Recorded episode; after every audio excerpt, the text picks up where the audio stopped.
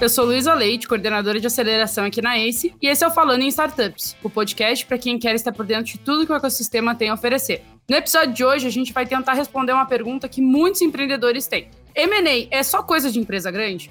Muitas vezes a gente fica na cabeça que só podemos vender nossas empresas quando o nosso valuation atingir um valor muito alto. Mas será que isso é verdade? Para ajudar com essa pergunta, a nossa bancada de M&A hoje vem com o Alexandre Menegues e o Otávio Pentel. Bora? Bora lá, Lu, bora falar desse assunto aí. Bora lá que o assunto vai ser bom hoje. Meninos, eu queria que vocês compartilhassem com quem está nos ouvindo qual é o tamanho das empresas que vocês têm trabalhado ou já trabalharam para M&A. Lu, é, acho que tanto eu quanto o Otávio, a gente vem de uma experiência de boutique mais tradicional, né? A gente entrou aqui na Ace, vai fazer aí mais ou menos um ano para trabalhar com empresas mais tech, mas no mercado mais tradicional, a gente já sabe que as empresas são literalmente de todos os tamanhos possíveis e imagináveis. É, a gente acabou de ver, por exemplo, o, Elon Musk fazendo uma proposta pelo Twitter, então vendas de bilhões e bilhões de dólares. E aqui no, a gente vê empresas que são vendidas na casa dos 5, 10 milhões, empresas que às vezes nem geram caixa. A gente especificamente tem trabalhado com desde empresas que faturam 2 milhões, 2 milhões, 2 milhões e meio, 5 milhões, 10 milhões, até empresas que já estão faturando seus 50, 100 milhões, startups que chegam nesse tamanho. A gente também trabalha aqui, é, mas acho que tanto eu quanto o Otávio já trabalhamos com pô, todo o espectro aí de, de possibilidades. As dos bilhões ainda está um pouco mais para essas consultorias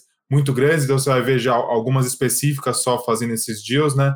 Mas boutiques e a gente aqui na ACE trabalha com todo o espectro aí de de zero a 100 milhões, 200 milhões, 300 milhões, a gente vê de tudo passar por aqui. É, é, concordo totalmente com o que o Ale falou, cara, chega de tudo aqui, pessoal. Então, boutiques, ou empresas que eventualmente estão ali com 50 mil de MRR, um MRR ainda baixo, desde outras empresas que estão com MRR já acima, um MRR não acima, mas bem legal, sabe? Sei lá, um milhão e meio de MRR, 2 milhões e muito mais que isso também.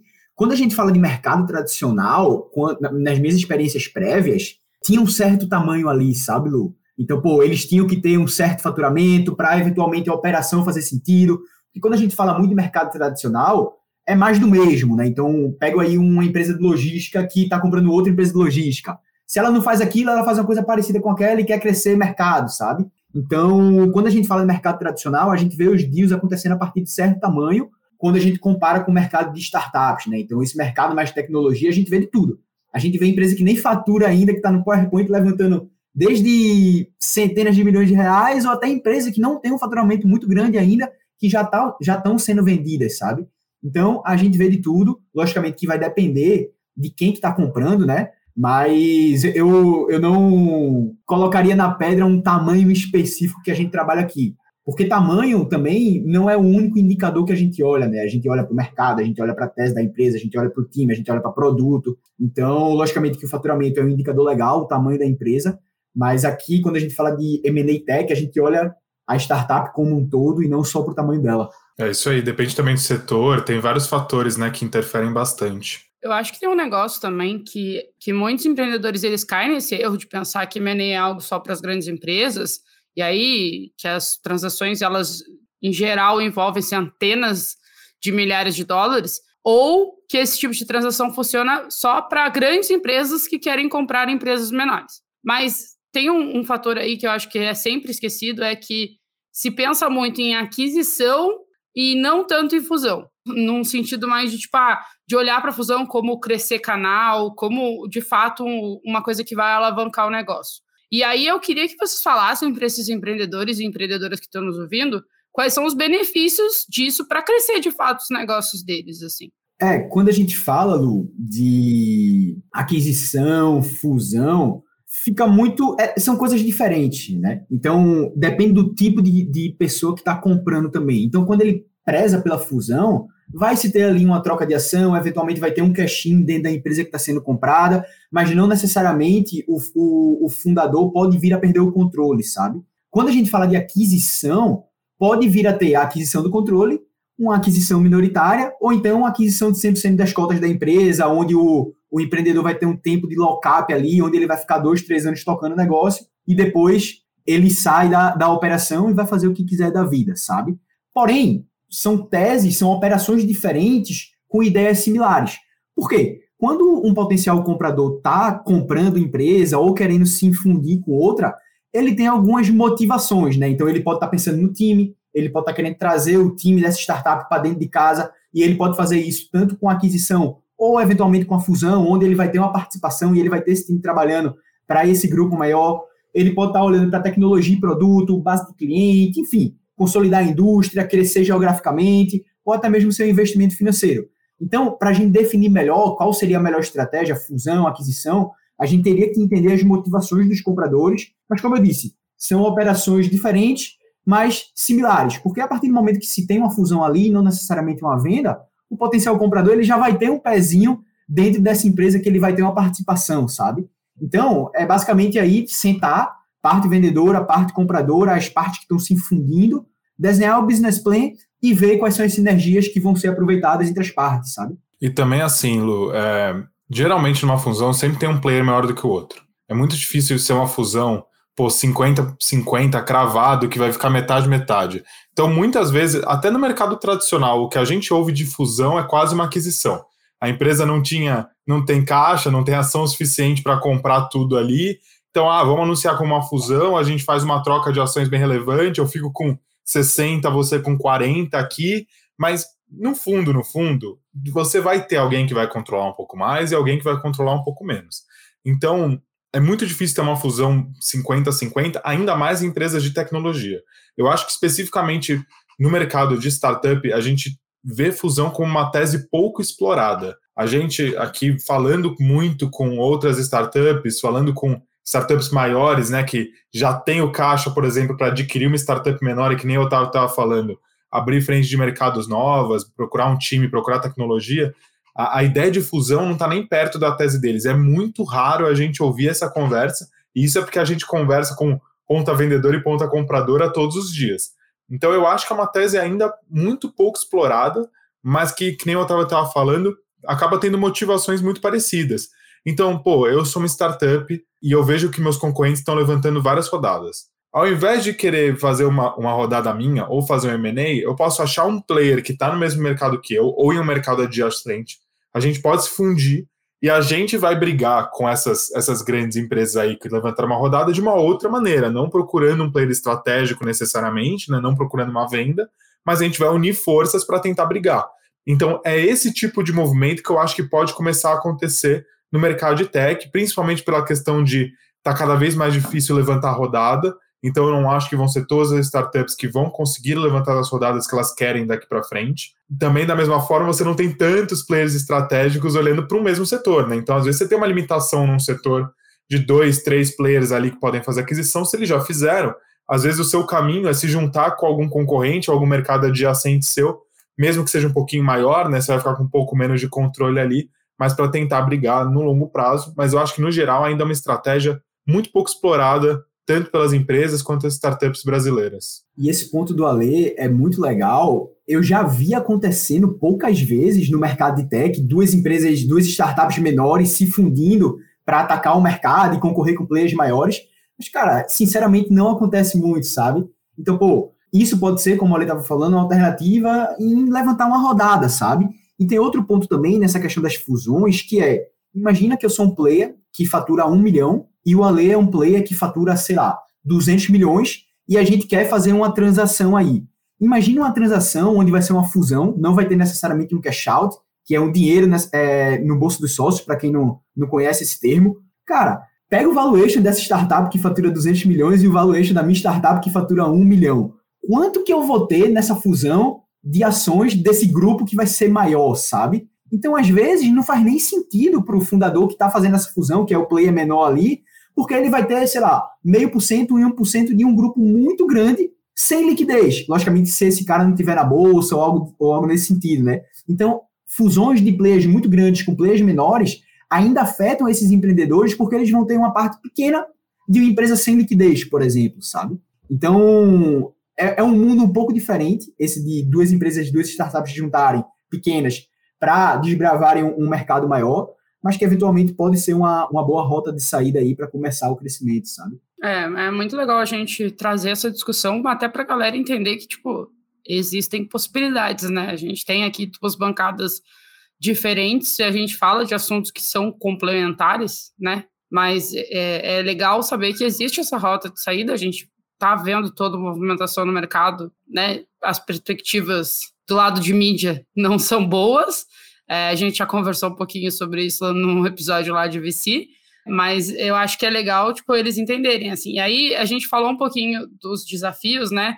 E eu queria perguntar para vocês exatamente isso. Quais são os principais desafios que uma empresa menor, e aí aqui eu estou falando bem entre aspas, enfrenta na hora de fazer um M&A, sabe? Tipo, o que, que é diferente para uma menor do que é para uma maior? As etapas, em geral, são muito parecidas, tá?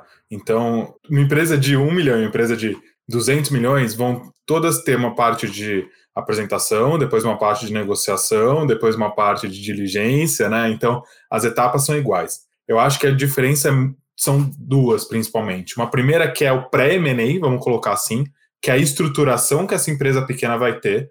Então, em geral, uma empresa, para chegar num, num, tamanho muito grande, ela em algum momento precisou de uma estruturação grande interna, né? Precisou de uma estruturação financeira, precisou parar e olhar as métricas delas, precisou parar e realmente pô, organizar a casa. E não necessariamente uma empresa pequena já passou por, esse movimento. Às vezes ela está ali super preocupada em só crescer, crescer, crescer e não parou para olhar para dentro. Então, às vezes, isso pode pegar em um M&A. É, e aí você tem o segundo ponto que normalmente uma diligência de uma empresa muito maior é muito mais complicada. Tem muito mais coisa para ser checado, tem muito mais histórico. É, então, acho que essa é a principal diferença, vamos colocar assim, de dificuldade que uma empresa pequena pode ter, é não ter as coisas organizadas. Então, o comprador vai chegar para você e falar: Lu, estou super interessado em comprar sua startup. Mas me conta aí, quais foi seu faturamento nos últimos anos? Me passa o seu custo, sua despesa, todas as suas métricas de cliente. E você não tem. Às vezes você não tem mesmo, às vezes sua contabilidade é bagunçada, no seu gerencial você tem um milhão de receita no ano, mas no contábil dá 800, e aí a nota fiscal é lançada errada, e aí você tem um PJ que não entra, entendeu? Então, assim, vai ser desgastante esse processo. Acho que essa é, assim, a principal dificuldade que eu vejo em empresas muito pequenas passando é essa, e a segunda, logo antes de eu passar para o Otávio também complementar, é na parte da negociação. Em geral, quando você é muito pequeno, você tem menos alavancas de negociação ali. Então, para você conseguir puxar alguns deals melhores para você, para você conseguir realmente algumas métricas melhores no deal, vai ser mais difícil. Porque quando você é menor, você tem menos força na mesa contra o player que nem eu estava falando aí de 200 milhões de reais e você tem um. Pô, qual a força que você tem nessa negociação? Ela acaba sendo menor. Então, normalmente eles achatam valuation, vão colocar boa parte da grana aí só no earnout ao longo dos próximos anos. Dificilmente você vai, vai ver uma grana alta no dia zero. Acho que essas são as os dois principais pontos de dificuldade aí para quem está tentando vender uma startup pequena no sentido de faturamento, né? É, e isso que o Ale falou sobre a questão das informações financeiras em geral é bem verdade, né? A gente já falou com as empresas pequenas aqui que até tinham uma tese legal para o M&A, mas aí a gente perguntava, pô, mas me fala aí teus números, me fala aí teus custos, despesas, e a pessoa não tinha uma contabilidade, ela fazia tudo ali numa planilha, estava tudo bagunçado, sabe? Então eu acho, eu acho que essas camadas de gestão, quando a gente fala de M&A, nas startups maiores, é, elas ficam muito mais visíveis do que nas menores, né? Existe um processo ali muito bem consolidado, existem essas camadas de gestão, existe um budget ali para você contratar uma contabilidade ou eventualmente contratar um, um analista financeiro que vai estar tá ali nas suas contas a, a, receber e contas a pagar. Então é um pouco diferente, né? É, a gente vê muito esse tipo de problema nas startups pequenas, por conta mesmo de que eles estão no momento de crescer, eles não estão ainda olhando muitos processos, não estão olhando muito ainda essas questões financeiras. O fundador de uma startup pequena, ele está interessado em vender, crescer e depois ele vai se preocupar com isso, sabe? A gente, a gente percebe muito que quando a gente conversa com os empreendedores, a questão financeira é a que menos preocupa eles. Então os caras estão olhando ali para o dia a dia, estão olhando ali para vender, vender, vender, crescer faturamento, conquistar mais clientes, conquistar mais mercados. E essa questão da financeira, da organização financeira, é uma das últimas que ele vai olhar, sabe? Então, esse ponto aí é super importante e é um dos principais pontos de dificuldade quando a gente fala de M&A para startups menores. Com relação às etapas do M&A, eu super concordo com a lei também que é muito parecido, pessoal. A gente vai ter ali cerca de 8, 10 etapas, desde o primeiro contato é, com os potenciais compradores até a preparação de materiais, enfim. Logicamente quando a gente fala de startups pequenas, pode não ser tão complexa essa preparação quando a gente fala de startups maiores, mas as etapas que essa startup pequena vai, vai, vai seguir são as mesmas, sabe? Então, vai vai chegar ali, ela vai estar em um momento de preparação, pré-diligência, roadshow, vai receber as primeiras ofertas, negociação, depois do diligence, term sheet final, negociação final e aí assinatura dos contratos para depois ter a integração. Então, com relação à etapa, é muito, muito parecido, pode-se ter aí diferença no tempo, sabe? Por conta da empresa tradicional, é, da empresa maior, desculpa, ter mais complexidades do que uma empresa menor. E aí, só para ajudar quem está nos ouvindo, no episódio número 2 a gente fala exatamente sobre essas etapas. E aí, ouvindo vocês falar, eu acho que tem um negócio que eu, Luísa, levo muito para mim, tá? Mas vale a pena ser chato, né? É, o chato, vou botar entre aspas aqui novamente, né? Mas vale a pena ser chato, ser chato desde o dia 1, um, no sentido de organização, no sentido de botar tudo bonitinho. Cara, o drive organizado. Para mim, quando eu entro num drive, o drive está organizado, me traz uma paz e eu acho que essa paz, o empreendedor e a empreendedora que está nos ouvindo, ele tem que tentar levar para a vida dele, porque ajuda em tu tá numa conversa com um possível comprador ou um possível investidor e a pessoa te diz, tá, mas quanto que tu faturou no ano passado no mês 4? E aí tu tem tudo organizado ali e tu consegue entrar e dizer assim, ah, eu não sei essa resposta de cabeça, mas me dá dois segundos. E aí tu entra ali e tá tudo organizado. Vale a pena ser chato nessas horas, porque Primeiro, a gente nunca sabe quando uma oportunidade assim vai chegar para ti. Então, pode ser que você esteja resolvendo uma dor que uma grande empresa, por exemplo, está sentindo naquele momento e eles têm grana para te comprar, e talvez tu esteja querendo vender, e aí ele vai lá e te compra, mas tu está organizado, então essa compra é muito mais rápida. E aí acho que tem, tem, tem uma questão de tempos, né? Que a gente já conversou, inclusive, num episódio, não sei se esse episódio já vai ter ido ao ar, acho que não, mas em breve irá. Falando justamente quanto tempo leva uma negociação, né? Exatamente. E aí, Lu, você falou um negócio muito legal, porque eu e o Ale, há uma hora atrás, estava conversando sobre isso e estava presenciando isso, sabe? Então, pô, ter problemas, pessoal, ter, ter divergências entre as demonstrações financeiras gerenciais e contábeis, é normal, todo startup tem, qualquer tamanho, qualquer empresa, sempre vai ocorrer isso. O problema é você não ter esse problema organizado, ou seja, não ter as principais divergências mapeadas, não ter esse data room, como a Lu falou, muito bem organizadinho. Então, pô, pega aí, balancete mensal de 2020, balancete mensal 2021, de cada mês do ano, sabe? Então, o que é que custa você chegar lá para o seu contador e falar, pessoal, manda aqui e você vai coletando ali no data room e sempre vai comparando com sua gerencial, sabe? Então, são pequenas coisas, desde o dia 1, desde o dia 0, na verdade, né, que você começa a implementar como processo, que vai te ajudar a ter uma organização melhor sobre o financeiro geral da, da empresa, seja ela faturando um milhão por ano, seja ela faturando 100 milhões por ano, sabe? A, a, o que a gente mais gosta de escutar aquilo é quando o empreendedor fala assim: desculpa, pessoal, é que eu sou muito chato com as minhas informações, então eu vou juntar e completar tudo direitinho de mandar para vocês.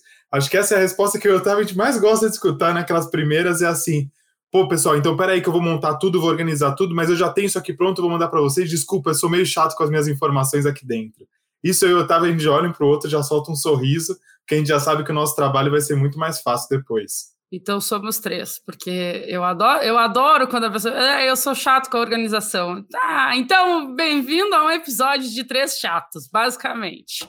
Nossa, amamos. É, é um negócio que dá um quentinho no coração. E aí eu queria, antes da gente passar para o próximo bloco, eu queria perguntar para vocês, até pode ser meio polêmico. Existe algum número mágico do tipo, ah, depois que eu cheguei em tal faturamento, é, vai ficar muito mais fácil de eu realizar o meu M&A, de, de chegar onde eu quero chegar e tudo mais, da negociação ser mais fácil. Existe algum número mágico? Acho que um número mágico, Lu, é muito difícil. Eu acho que tem um range melhor, vamos colocar assim. E aí é uma coisa de um pouco do que a gente tem visto de mercado. O Luiz, que hoje decidiu abandonar a gente aqui na bancada, não está participando, tem uma newsletter onde ele fez um estudo sobre o range de múltiplos que são vendidos aí no mercado, que dá uma ideia para a gente. Mas, em geral, do que a gente tem visto, é aí o Otávio, porque a gente às vezes conversa com empresas diferentes, então vamos ver agora se tudo bate. Mas a gente vê que abaixo dos 5 milhões de faturamento é um pouco pequeno. Então, não quer dizer que você não vai conseguir achar um comprador, não quer dizer que você não vai conseguir realmente vender, mas em geral o mercado demonstra ser um pouquinho mais frio, tanto em questão de análise quanto em ter certeza que você já encontrou o seu product market fit, ter certeza que você já encontrou o seu ICP ideal, que você já estabeleceu o canal de aquisição, toda essa parte. Então, abaixo de 5 milhões, o mercado acaba é, encarando ainda como startup um pouco pequena. E depois, quando você vai subindo muito de valuation, aí vai depender um pouco do setor, você acaba restringindo um pouco o número de compradores que você pode ter. Então, pense em empresas brasileiras. Quantas empresas conseguem adquirir uma startup por 40 milhões? Pô, é um número muito grande. A gente, quando monta uma hit list aqui de 30, 40 milhões, a gente coloca 200 nomes. Agora, se eu for vender uma startup por 100 milhões, 200 milhões, quantas empresas brasileiras têm em caixa essa grana para despender em uma startup que é um investimento de risco, né? 30, 40, ainda mais quando você restringe né, os setores que podem fazer sentido. Então, assim, um, um range ótimo. O nosso sonho aqui, vamos botar, quando a gente trabalha, é alguma coisa entre 5 e aí para cima, obviamente, a gente gosta de trabalhar com empresas grandes, só reduz o número de potenciais compradores, mas se você tem um valuation de até uns 100 milhões, 150 milhões, você ainda tem um número de compradores bem bons aí na mesa. Então, um número mágico, eu não diria, não diria que nem que o range é, é mágico, mas é um range que a gente acha que o pessoal olha com um pouco mais de carinho e que facilita o M&A. É, eu vou trazer um pouquinho aqui da minha visão também, né? O Ale comentou um pouco sobre os números, sobre as teses. Quando você tem um faturamento maior, um valuation maior, isso restringe um pouco, de fato. Isso é, eu também concordo, porque, pô, poucos players, é quando a gente fala de startups, né? Poucas startups grandes têm caixa para fazer aquisições maiores, né? Então elas estão sempre olhando ali para o sweet spot deles. Mas eu, eu, vou trazer um ponto aqui também que eu não, eu não gosto muito de falar de valores assim, tipo um número mágico, sabe? Eu prefiro mais levar na linha de temos que entender qual é a, a motivação do potencial comprador. Então, vou falar de um caso aqui que até aconteceu, já aconteceu com algumas startups do portfólio da ICE também, e outras que a gente conversa com o empreendedor, e a tese é exatamente essa, que é a questão do bid or buy, por exemplo. É, a gente já conversou aqui várias vezes com startups que, pô, faturavam menos de 5 milhões por ano, como o Ale comentou, sabe? Sendo que é outra tese, é, que, pô, faturavam 1 milhão por ano, 800 mil por ano, sabe? Pequenos, logicamente, porque qual é a tese aí por trás do potencial comprador, né? Quando ele faz uma aquisição, ele vai ter custos com essa aquisição. Se não é uma aquisição tão grande, o custo é meio que semelhante a uma aquisição grande também, sabe? Então, as sinergias com essa startup pequena tem que ser maior do que esses custos que eles vão ter também. Então, esse é o principal ponto dos potenciais compradores quando eles pensam em empresas menores. Porém, voltando ao raciocínio que eu estava construindo aqui, existe essa questão do bid or buy também, onde dá muito acesso para startups menores fazerem seus M&As. Então, como eu estava citando, pega uma startup aí que fatura 1 milhão, 2 milhões por ano. Vai ser difícil a venda dessa startup? Vai. É, é um mercado um pouco mais restrito, sabe? Por conta desses custos que envolvem na transação. O potencial comprador não quer perder o precioso tempo dele olhando para uma aquisição de uma empresa que fatura 2 milhões na cabeça dele. Porém, é, pega um potencial comprador, que quer construir uma certa área dentro da empresa, quer construir certo produto, e essa startup que fatura 1, 2 milhões tem exatamente o que ele precisa. E é aí que entra essa questão do bid or buy, que abre algumas vias para essas startups menores serem vendidas, né? Então, pô, vamos pegar uma fintech aqui. Vamos supor que eu sou um grande banco e eu tenho, eu quero desenvolver um, uma nova feature ali dentro da minha fintech, sabe, dentro do meu banco. E essa startup que está ali, que fatura 1, 2 milhões, ela tem o que eu preciso, sabe? Então, eventualmente, eu até posso fazer a aquisição dela, ou eu vou dedicar meu tempo, vou contratar uma equipe, vou é, desenvolver meu know-how e expertise aqui para desenvolver essa área. Então, é muito a motivação do potencial comprador, né? Se ele desenvolve internamente, ou se ele vai adquirir uma startup menor que fatura 1, 2 milhões ao ano, sendo que já faz o que ele quer fazer. Então, vai depender muito, sabe? Nessa linha, Otávio, você acha que uma startup que tem mais tecnologia embarcada, ou seja, que é mais disruptiva essas coisas, ela pode ter um faturamento menor? Você acha que faz sentido isso? Que tem mais tecnologia embarcada com faturamento menor, sim. É, vou te dar um exemplo aqui, de, por exemplo, quando a gente estava conversando com a fintech menor. Ela tinha todas as regulações para atuar como o banco que ela era, porém ela tinha um faturamento de 150 mil por mês, era pequeno, sabe? Sendo que ela já vinha recebendo várias sondagens de startups maiores, bancos, fintechs também, que queriam incorporar ela, exatamente porque o tempo que essas startups iam ter para ir atrás de todas as regulações ia ser de um ano, dois anos, sabe? Então, nessa tese aí de build or buy, basicamente ele poderia adquirir essa fintech que já tinha todas as, regula é, as regulações prontas, todas as burocracias, já tinha passado por todas as burocracias, né? E só bastaria integrar ali para começar a oferecer o produto. Em contrapartida, se ela não comprasse a fintech, ela ia ter que ir atrás de todas as burocracias, todos os documentos, e isso levaria dois anos, sabe? Então, eventualmente, eles podem até antecipar, sabe? É, eu acho que faz super sentido. E também tem uma questão de quanto mais retrógrado o setor, em geral, é, uma startup menor às vezes já faz mais a diferença, pode ser um player específico que está querendo investir um valor menor, às vezes, é, para procurar uma mudança tecnológica. Então, acho que tem vários fatores que afetam a ILO. Eu dei um range aqui de valor para o pessoal, também não deixar o pessoal no, no vácuo aí de valor, é, mas eu concordo 100% com o que o Otávio colocou. Eu só acho importante, para os empreendedores que estão escutando a gente, que é, independentemente de você ter um milhão de faturamento ou 100 milhões, pode existir uma tese que possa vir a fazer sentido para a sua startup, sabe? Eu acho que a, a, principal mensagem que eu e o Ale quer passar é essa. Eu, eu vou tentar fazer uma analogia aqui com tudo isso que o Otávio falou, e aí vocês me corrijam se eu estiver errada, tá? Mas tem um momento também na vida do empreendedor que normalmente quando tu está saindo tanto assim da operação, podendo olhar mais para o estratégico, que é quando tu recebeu, recebeu um dinheiro ou começou a faturar mais, fechou um contrato importante e tu contratou mais gente, que é, eu posso fazer, mas será que isso vale a minha hora? A, a minha, eu, imagina eu, CEO, sentada, olhando para uma coisa que precisa ser feita operacionalmente. Eu posso fazer, eu tenho conhecimento de fazer, mas será que vale a minha hora de eu sentar ali para fazer aquilo? Eu, eu, eu acho que, que isso tem muita ligação com o que o Otávio acabou de falar, porque é exatamente isso.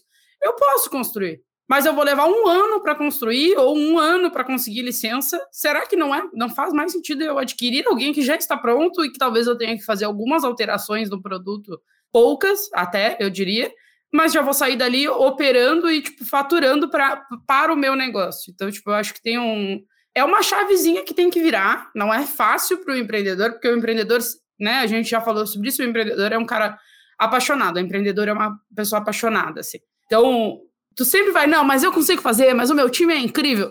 Mas será que vale? Eu acho que é uma coisa que a gente poderia até fazer um episódio sobre isso, porque é uma possibilidade para as startups maiores, por exemplo, começar a adquirir menores. A gente já vê esse movimento no mercado também. É que não é tão Muito. noticiado, digamos assim. Exatamente. Não sai muito notícia, Lu, mas acontece bastante. E a gente vê muitos casos. Eu já conversei com startup que fatura 10, 15 milhões e já tem quatro aquisições aí na, nas costas, sabe? Comprando startups que faturavam 300 mil, 500 mil, exatamente para ter essas features de produtos a mais e não desenvolver em casa. Trazer alguém que já faz no mercado e incorporar dentro da startup, que vai ser o braço principal aí, né? O Mike comentou no nosso episódio zero, Lu, que tem um delay do que acontece nos Estados Unidos para o que acontece aqui no Brasil. E lá nos Estados Unidos a gente já vê um movimento que tem sido chamado de micro-acquire, então, são esses, essas microaquisições. Empresas são bem pequenas, mas que elas já fazem algum sentido sinérgico, o pessoal acha, faz aquisição, e aí, como eu estava falando, a empresa chega com 10 milhões de faturamento e cinco aquisições nas costas. Eu acho que isso tem chance de chegar no Brasil. E a, quando vai chegar, se vai ser esse ano, no próximo, no outro, eu não sei. Mas, pô, é um movimento que faz super sentido. Né? Então, pô, eu preciso de uma licença. Aquele outro cara já tem uma licença, eu posso comprar ele. Muito mais fácil do que esperar o ano aqui inteiro. Ou às vezes eu quero um time, pô, eu quero um time tech de desenvolvedores muito bom. Ao invés de contratar, pegar um líder, sei o que lá, eu compro uma empresa que já tem esse time tech, trago para dentro. Então, acho que é isso aí mesmo. Faz super sentido o que você colocou. E acho que faz super sentido também a questão de pô, build or buy, contrato ou compro. Acho que são várias dúvidas e que a aquisição acaba sendo uma saída para várias delas e que aqui no Brasil a gente ainda não olha tanto assim, mas que como esse delay deve estar chegando agora no Brasil, a gente vai ver mais ao longo do tempo. Produção, vamos colocar então, não precisa cortar o que eu falei, está aprovado pelos meninos, e também vamos fazer um episódio exclusivamente sobre isso, porque eu acho que tem bastante coisa para a gente explorar aí. E aí, a gente vai para um bloco aqui que vocês já responderam, de certa maneira, tá? Mas eu acho que é legal a gente botar por blocos. É o palpite da rodada. E aí, de acordo com os dados, qual é a média de tamanho que as empresas estão fazendo no M&A e o que, que a gente pode esperar para as próximas movimentações? Eu sei que a gente já falou sobre isso, mas eu queria que vocês reafirmassem o que a gente comentou antes. Se desse para colocar aqui os dados da newsletter do Luiz, que o, Luiz, que o Ale estava comentando anteriormente, a pergunta já estava respondida. Mas posso estar falando errado o número aqui, tá? Não vou lembrar de cabeça. E aí, Ale, se você tiver esse número de cabeça, tá? Me corrige. Mas pelo estudo que o Luiz até fez aí, pessoal, acompanho, é, acompanho de fato, acompanhar a newsletter dele, que é bem bacana, ele traz vários insights. E ele montou um, um onde ele pega todas as transações que aconteceram, sabe? E aí ele começou a fazer segmentações de qual era o tamanho dessas startups, qual era o valuation dessas startups. E se eu não me engano, a maioria das aquisições de tamanho ficavam entre 30 e 50 milhões. Ale, tô, tô errado ou, ou, é outro número? Não, é, é, entre 30 e 40 milhões, não é? 30 e 40 milhões, né? É exatamente Eu, é, isso. É então, é alguma coisa nesse range. É, exato. Então, a gente está vendo muita startup sendo adquirida pelas principais empresas, tá? Que foram divulgadas essas notícias, no valuation aí de 30 a 40 milhões. Quando essa startup fatura, aí já fica um pouco difícil, porque aí a gente já entra na questão de múltiplo aqui. Então, por exemplo, se o startup fatura 10 milhões e é vendida por 40, o múltiplo é de 4, sabe? Se o startup fatura 5 milhões e é vendida por 40, o múltiplo é de 8. Mas valuation, quando a gente fala valor total de saída, é, a gente está vendo aí no, no, os dias na casa dos 30, 40 milhões. É, é isso aí, Lu. A gente tem visto isso, eu acho que a gente tem até uma chance de ver esses, esses números diminuindo de tamanho ao longo do tempo, nos próximos anos. Por quê? A gente está vendo os valuations, principalmente de rodadas, diminuindo. Né? A gente tem falado muito disso, de que o meio tech está tendo algum um achatamento aí nos valuations. Nos Estados Unidos já é, é bem grande. O Mike brinca da carta da Sequoia, né? É, teve a carta do, do Y Combinator também, então a gente já vê os valuations abaixando. Eu acho que é um movimento que deve chegar nos M&As. Mas talvez esse movimento de abaixar um pouco esse valuation, então, em vez do range ali de 30 a 50, virar alguma coisa entre 20 e 40, vamos colocar assim, talvez a gente aumente o volume de M&As. Então, empresas que hoje não fazem tantas aquisições vão passar a olhar algumas oportunidades com um pouco mais de carinho. Às vezes, aquela empresa que até um ano atrás você ia gastar 50 milhões para comprar, hoje você consegue comprar ela por seus 35, 40 e ela passa a se encaixar ali no seu budget, no seu planejamento. Então, eu acho que não vamos parar de ter um volume de aquisições, acho que tem até uma chance desse volume aumentar, mas talvez a gente veja esse valuation diminuindo olhando para os próximos aí um, dois, três anos, tá? Então essa, esse range de 30, 50, de 30 a 50 mais ou menos aí que a gente fala, o pessoal sempre tem a impressão de que ah, é só de 100 para cima, só de 150 milhões para cima, porque são as, as, as transações que saem no jornal, que fica todo mundo aparecendo por aí, mas tem muitas aquisições, se você entrar no blog lá, fusões e aquisições, você vai ver várias todos os dias que são de valores bem menores do que esses, e talvez nos próximos anos a gente comece a ver transações ainda menores acontecendo mais rotineiramente, vamos colocar assim. É, e, e, o que o Ale falou tem muita verdade, e aí eu vou até fazer uma crítica, tá, Lu? Vou pegar esse espacinho aqui para fazer uma crítica. A gente, um mês atrás, um mês e meio atrás, eu, eu pessoalmente vi vários portais de mídia falando: ah, correções de valuation, o volume de M&As tende a diminuir, M&A acabou, acabou o mundo. Não, pessoal, não é assim. A gente tem, a gente veio de um grande volume de M&As no passado, a gente veio batendo recordes aí, mas tudo indica que esse volume ele pode até aumentar ou se manter. E por que, que eu estou falando isso? Pegando o gancho do que o Ale falou, né? A gente está passando por um cenário macroeconômico onde a gente está batendo aí cerca de 13% de taxa de juros, né? Dados agora de junho de 2022 para quem escutar esse podcast no futuro ou algo do tipo. E, pessoal, existe uma correlação entre valuation e taxa de desconto, sabe? Então, quanto maior os juros, maior vai ser as taxas de desconto dos fluxos de caixa futuro trazidos a valor presente, a valor presente e menor vai ser o valuation. E aí você pensa, pô, a primeira pessoa, uma pessoa que não conhece muito do mercado, vai pensar, pô, é, valuations menores, o volume tende a diminuir porque as startups não vão querer ser vendidas, né? Porém, vamos tentar pegar aqui outra visão. Vamos pensar do lado comprador valuations menores é atrativos para esses potenciais compradores. Pegando o gancho que o Ale falou, né? Uma startup que estava querendo ser. O, o, potencial comprador ia ter um budget para comprar por 50 milhões, em cenários macroeconômicos mais estáveis, 13% taxa de juros, ele pode eventualmente conseguir comprar por 35, 30 milhões. Então, é um momento propício para essas aquisições, sabe?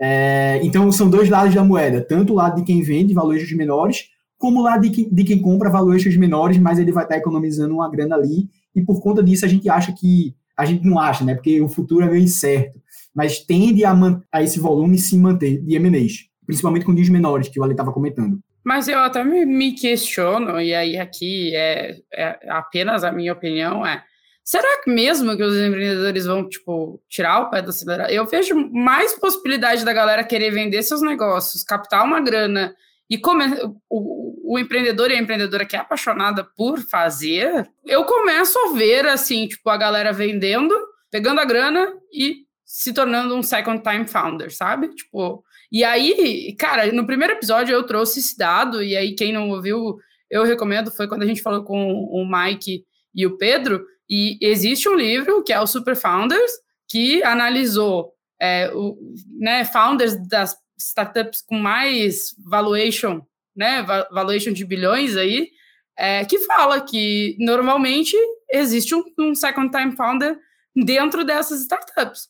Então, eu não sei, sabe? Eu, eu, eu começo a ver uma movimentação um pouco diferente nesse sentido. Eu acho que a galera vai querer, tipo, encerrei o meu ciclo aqui, e tá tudo bem tu encerrar o ciclo, porque não necessariamente tu vai ter que te aposentar e ir para as Bahamas, como a gente falou lá no episódio zero, né? Tu pode simplesmente vender Nada e começar um negócio contra ir para Bahamas, né, Lu? Nada contra, eu iria. Se você está indo para as Bahamas, me mande uma mensagem no LinkedIn, porque eu iria com você, com certeza. Seria uma ótima companhia. Vamos gravar um podcast na Bahamas agora. Nossa, imagina! Produção, compra as passagens. Mas é, é, eu começo a ver um pouco esse movimento, sabe? Porque a galera aprendeu muita coisa nesses últimos anos, sabe? Eu acho que o Covid nos ensinou muita coisa também, de tipo, de olhar para a operação, de entender, de putz, eu preciso ser, ser, mais. Agora, esse momento vai nos ensinar muita coisa também de tipo, eu preciso fazer caixa, eu preciso fazer mais com menos. E aí, esses empreendedores vão ter uma experiência tão foda, né, no seu background, que por que não vender?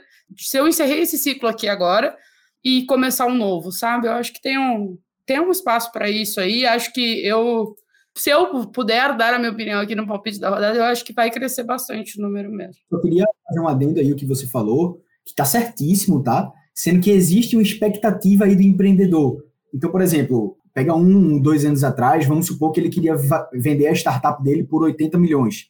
Agora, com esse cenário macroeconômico mais incerto, taxa de juros maiores, valuations menores, será que ele topa vender por 50? E aí é uma motivação pessoal de cada um. Mas eu, eu também enxergo muito essa esse cara ser o, o, fundador de segunda jornada, sabe? E a gente quer muito isso aqui na ACE. A gente fala muito aqui, né, Lei, que o M&A a gente encara como meio e não como fim. Exatamente porque a gente quer ajudar esse cara a vender a startup dele e depois trazer ele aqui para dentro do ecossistema ACE, onde a gente vai conseguir ajudar ele a investir em startups, onde ele vai eventualmente virar um mentor da nossa base, onde ele vai, pô, se envolver em outros projetos legais através da nossa consultoria, que é a Ace Cortex. Então, esse, essas pessoas que já têm um Ace no nosso track record, elas retroalimentam todo o ecossistema empreendedor. E é aí uma das importâncias do M&A também, sabe? Então, por isso que o, o M&A tem que existir, para dar a chance desses empreendedores de segunda jornada fazerem algo, algo maior do que eles já estavam fazendo anteriormente. E aí, Lu, só, só assim, uma pontinha que você comentou, eu acho que isso vai acontecer, só que eu acho que isso vai acontecer daqui a alguns anos. Por quê? Em geral, o pessoal que está com, tá comprando startup hoje vai pedir para o empreendedor ficar assim 3, 5 anos na empresa. E aí ele vai fundar essa nova empresa daqui 5, 6 anos, vai demorar mais uns 3, 4 anos para chegar num tamanho de venda. Então, eu acho que a gente vai ver esse movimento acontecer. Só que eu acho que ele está, vamos botar assim, dois passos na frente aí. É, não vai ser tão cedo assim, mas eu tenho certeza que vai acontecer. Ah, mas eu acho que esse ano começam os early adopters. Olha só. Tomara, tomara. Um tomara, né? Queremos. Poxa, vamos. Deixa fazer eu terminar um a gravação aqui. O episódio 50 do Falando de Startups, a gente voltar aqui e falar quem ganhou, né? Muito bom, vamos. Eu acho que quem ganha sou eu, né? Porque eu, eu com certeza ganho do Alexandre em qualquer coisa. Oh, olha o pule. É, e aí eu queria só que a gente. No episódio 50 a gente vê. é, e aí eu queria só, para a gente ir encerrando aqui, é. Tem um quadro também que a produção separou, que eu, que eu acho muito legal, assim, porque a gente acaba tendo as duas pontas aqui. É o se eu fosse você. Então, você esperaria a sua empresa virar uma empresa gigante para fazer o M&A ou você faria ela já menorzinha e tudo mais? Eu, Luísa, depende da situação. Depende. Se eu tenho uma tecnologia que vai complementar uma outra empresa gigante e eu posso me unir a eles, eu acho que eu faria. Fácil. Mas senão eu, eu tenho aquela coisa do startupeiro de querer construir um negócio gigante, assim. Eu queria ouvir vocês, o que, que vocês fariam? Eu, eu gosto de alguns projetos, assim, não vou falar que eu gosto de projetos enormes. Eu acho que para mim ficar 10 anos no mesmo projeto, né, que nem está falando, construir um negócio enorme, é uma coisa que pessoalmente talvez não combine tanto com a minha pessoa. Tanto aqui, Menem, a gente tem projeto de um ano, de 18 meses, e eu acho que para mim esse é o tamanho meio ideal, assim, de projetos. Para o Alexandre como pessoa, eu gosto de projetos que, obviamente, são longos, então a gente vê uma mudança, a gente vê um resultado, a gente vê as coisas acontecendo, mas eu acho que para mim a ideia de ficar 10 anos numa startup, crescer ela do zero ao 100 para realmente realizar a venda, para o Alexandre é uma coisa mais difícil, faz menos sentido. Então, acho que eu gostaria de vender uma, startup antes, até porque eu acho que ela acelera alguns processos aí de é, realmente entrar numa posição mais alta dentro de uma empresa grande, é, ela pode acelerar alguns pontos, e aí se eu gostar da brincadeira, Lu, eu posso voltar e e fazer uma empresa grande depois. Mas eu acho que hoje, assim, se eu fosse fazer uma startup hoje, eu já ia montar ela pensando em vender aí, sei lá, nos próximos três anos, assim. É, eu, a minha opinião é um pouco parecida com a do Ale, mas só, só com uma diferença. Eu não necessariamente me apegaria ao tempo. O que é que eu quero dizer com isso? Eu sempre escutei a impressão que é, se o cavalo está passando selado, você tem que decidir se você vai montar ou não. Então é muito aquilo da janela de oportunidade que a gente comenta, sabe? Então, pô, se existe uma janela de oportunidade para eu vender minha startup, early stage, seja, seja onde for, eu vou avaliar, sabe? Então, pô, se, será que esse é o eu avaliaria, né? Pensando como se eu, se eu fosse um empreendedor. Será que de fato esse é o momento agora? E aí eu, logicamente, ia fazer um estudo mais aprofundado, mas eu nunca deixaria a oportunidade passar. Eu nunca fecharia minhas portas, por exemplo, com um ano de operação, um ano e meio de operação para dar um não ao M&A, sabe? Eu acho que você sempre tem que avaliar todo o cenário macroeconômico, o que é está acontecendo no seu setor, quem são seus concorrentes, para depois tomar a decisão. Se você realmente acredita que você vai ser aquele cara unicórnio que vai juntar o mercado, pô, vai fundo. Mas acho que eu, se eu fosse Otávio, eu tivesse a oportunidade na mão, eu pensaria com muito carinho, independente do tempo, sabe, Lu? Sabe um negócio que eu gostei? O Otávio falou assim: se eu fosse Otávio, eu faria. Calma, gente, não é um distúrbio de personalidade. Exatamente. Vamos supor que eu sou que o Otávio atual é um grande empreendedor e o outro Otávio é o que tá pensando em M&A, sabe? Então... Eu não sei se tu já viu esse episódio de Friends, mas tipo, é o Chandler sentado assim, se eu fosse um homem, e aí ele para e disse assim, eu perguntei mesmo se eu fosse um homem. Então foi quase isso, me deu um gatilho aqui. E aí, gente, para a gente encerrar, depois dessa, desse grande desvio de personalidade do Otávio, é, eu queria que você desse alguma recomendação de filme, livro, série, é, um texto no blog, um podcast. Queria que você desse alguma indicação para quem está nos ouvindo para começar a olhar para isso. E eu vou dar uma indicação que eu já dei aqui, inclusive, é assistam Silicon Valley no HBO. Boa. Eu gosto muito dessa série também, Lu, então eu recomendo ela. Mas eu vou para uma recomendação de um livro, eu adoro ler, eu adoro leitura, e aí é, eu, eu, tento não dar recomendações direto de empresa, que eu acho que o pessoal, pô, os livros principais de empresa todo mundo conhece, então eu vou dar um livro de, vamos botar assim, desenvolvimento pessoal, mas que vai fazer sentido. Eu vou botar minha linha de raciocínio aqui, que é o The Unfair Advantage. Então é um livro que ele basicamente fala que todo mundo tem uma vantagem injusta, que a gente precisa achar ela e explorar ela da melhor maneira possível. E vai muito em linha do que a gente falou aqui. Para você fazer um M&A bem sucedido, você precisa entender o que, que a sua empresa tem que o mercado está procurando, ou que o mercado não tem, ou que o seu potencial comprador está olhando e vai falar, hum, para mim faz muito sentido comprar isso aí, não faz tanto sentido eu construir internamente. Então, talvez o principal ponto seja você olhar para sua startup, olhar para o mercado e entender qual que é a minha vantagem injusta na frente dos meus concorrentes ou na frente das grandes empresas que podem me adquirir. É meu time? É minha tecnologia? São, são as minhas certificações? É alguma vantagem, sei lá, às vezes pode ser até de região geográfica que você está.